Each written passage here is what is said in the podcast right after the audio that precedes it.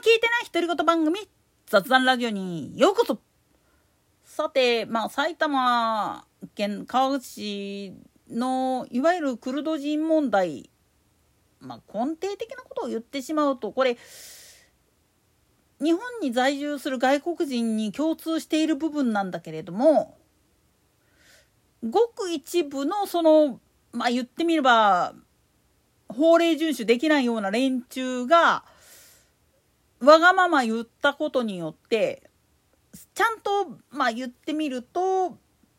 法を守ってる連中日本の法律条例に従ってる人たちが不利益を得てしまってるっていうことがわからないんですよね。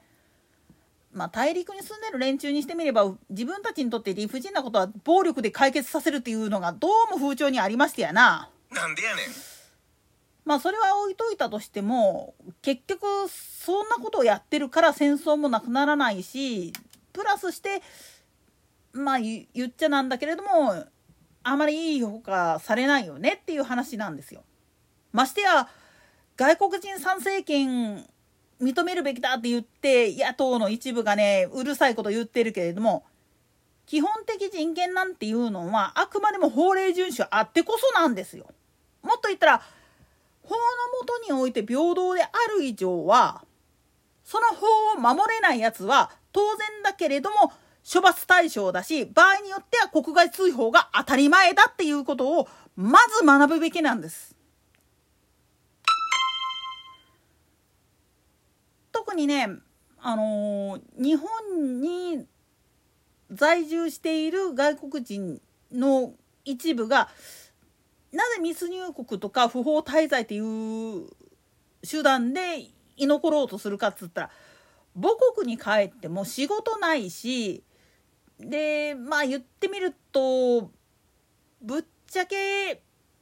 法律が鬱陶しいっていうのがあるんですよね。自分たちで変えるっていうことができないっていうよりも本来は自分たちがそれもっ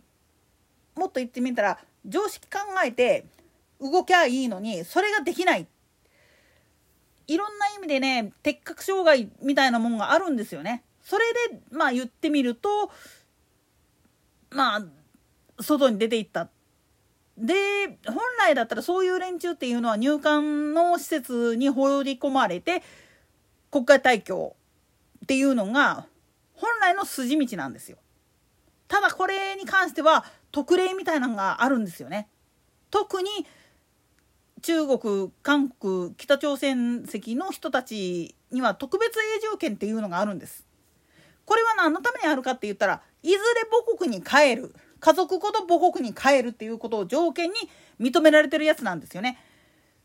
これを悪用してるやつがね何人もいるわけなんですよ。だから日本にいるそちら変系統の人たちっていうのが思いっきり嫌われてしまってるっていう背景にもなってるしでこの法律を悪用してスパイ活動をやってるやつっていうのがなんぼでもおるもんだからうーんっていうところがあるんですよね。だから外国人参政権っていうのは本気でまあ言ってみると日本のことを思ってやるんであるならば帰化するか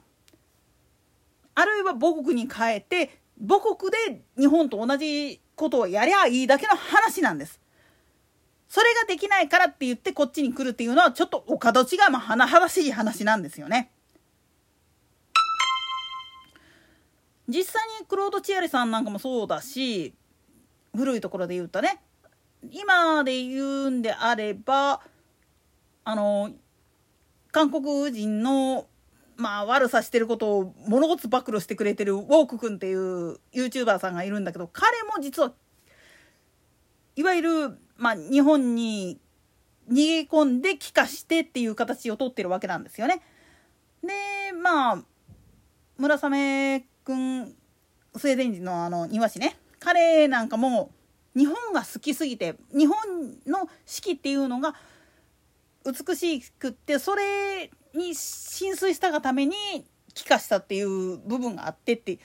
実際に帰化している人たち人たちっていうのは日本の法令を守った上で自分たちの元いた国籍を捨てて日本人になってるわけなんですよね。そういう人たちは当然だけれども参政権も持ってるし日本っていう国を自分たち自身が支えていくんだっていう認識のもとで活動しているわけなんですよ日本国内で。でもそうじゃない人たちっていうのが日本の政治に口出しするっていうのはまずちょっとずうずうしくない？もっと言ったら自分たちの国を日本の中で作るっていうのはこれはっきり言ってしまうと憲法違反も甚だしい話なんです。そして内政干渉になってしまうんですよね地方自治体通じての。それをやってまでもまあ言ってみると本国と同じ環境にしたいんかっていう話なんです。それどころか子供を盾にしてまでも日本に居残りたいっていうのであればちゃんとその手続き法的な手続きを踏んだ上で在留資格を手に入れた上でやるべきであってそして母国語だけじゃなくって日本で生活する以上は日本語で喋れるように教育を受けるっていうことが普通なのにそれをようやらんっていう時点でもうこれ話にならないんですよ。実際にいわゆる在日3世とか4世のコーラになってくるともう普通に日本語喋ってるしそれプラスで学校で学ぶことって言ったら無理やりまあ自分の国籍の都合上そっち方向の学校に行って余計なことを学ばされてそれで苦悩しちゃうっていうケースだってあるわけなんですよね。そういったことを考えるんであんならば自分たちが何をしでかしたかそれこそ前回言った通り藩の感情って呼ばれるやつ藩の歴史とかっていうやつと一緒で未来を奪ってるのは自分たち親じゃないか？親が子供の未来を奪ってどうすんねんっていう話ですわ。子供の未来を奪うぐらいだったら自分らが犠牲になって子供たちが日本で生活できるようにするために自分たちは本国の国籍を捨てて日本に定住する覚悟をするかもしくは在留資格を持った上で日本人と同じ生活をやっていって参政権とかはないけれども日本人に対して意見する場があるんだったらそこでっていう形を取るのが筋だと思うんですよね。だから本末転倒なことをやってどうすんだっていうことなんです。外国人参政権なんていうのはそれを得ることによって日本という国を他国に乗っ取らせれるっていう考え方は正直言ってしまうと外界誘致代って言ってこれこそもうまあ言ってみりゃ国家転覆を図る考え方と全く一緒なんですよね。そこまでしてね日本を破壊してっていうか自分たちが思い描いた理想郷にたどり着いてるのに自分たちの手で破壊してるんじゃね？っていう話になってくるんですよね。だからこそ本当に考えないといけないのは外国人だから差別されたではなくて自分たちは外国人だからこそ今いる場所の法律っていうのをきちっと守ることが大事だよねっていうふうに立ち返るっていうことがすっごく大事なんです。でもそれができるのは日本人の場合は道徳の時間とかでそういうことを学んできたからこそ。でそのための宗教哲学だったり参考になるさまざまな偉人たちの言葉っていうのがあったり仏法用語なんかもそうだけれどもそういうのがあるわけなんですよ。神話なんかでも何のために説かれてるかっつったら結局は自分たちが自分たちであり続けるためのアイデンティティを守り続けるためのものなんですよね。それをまあ言ってみれば他人に押し付けたりあるいは自分はそれが好きだからっつってアピールするのはいいんだけど自分本位でそれをアピールしたってそれはよそから見たらすっげえ白々しいし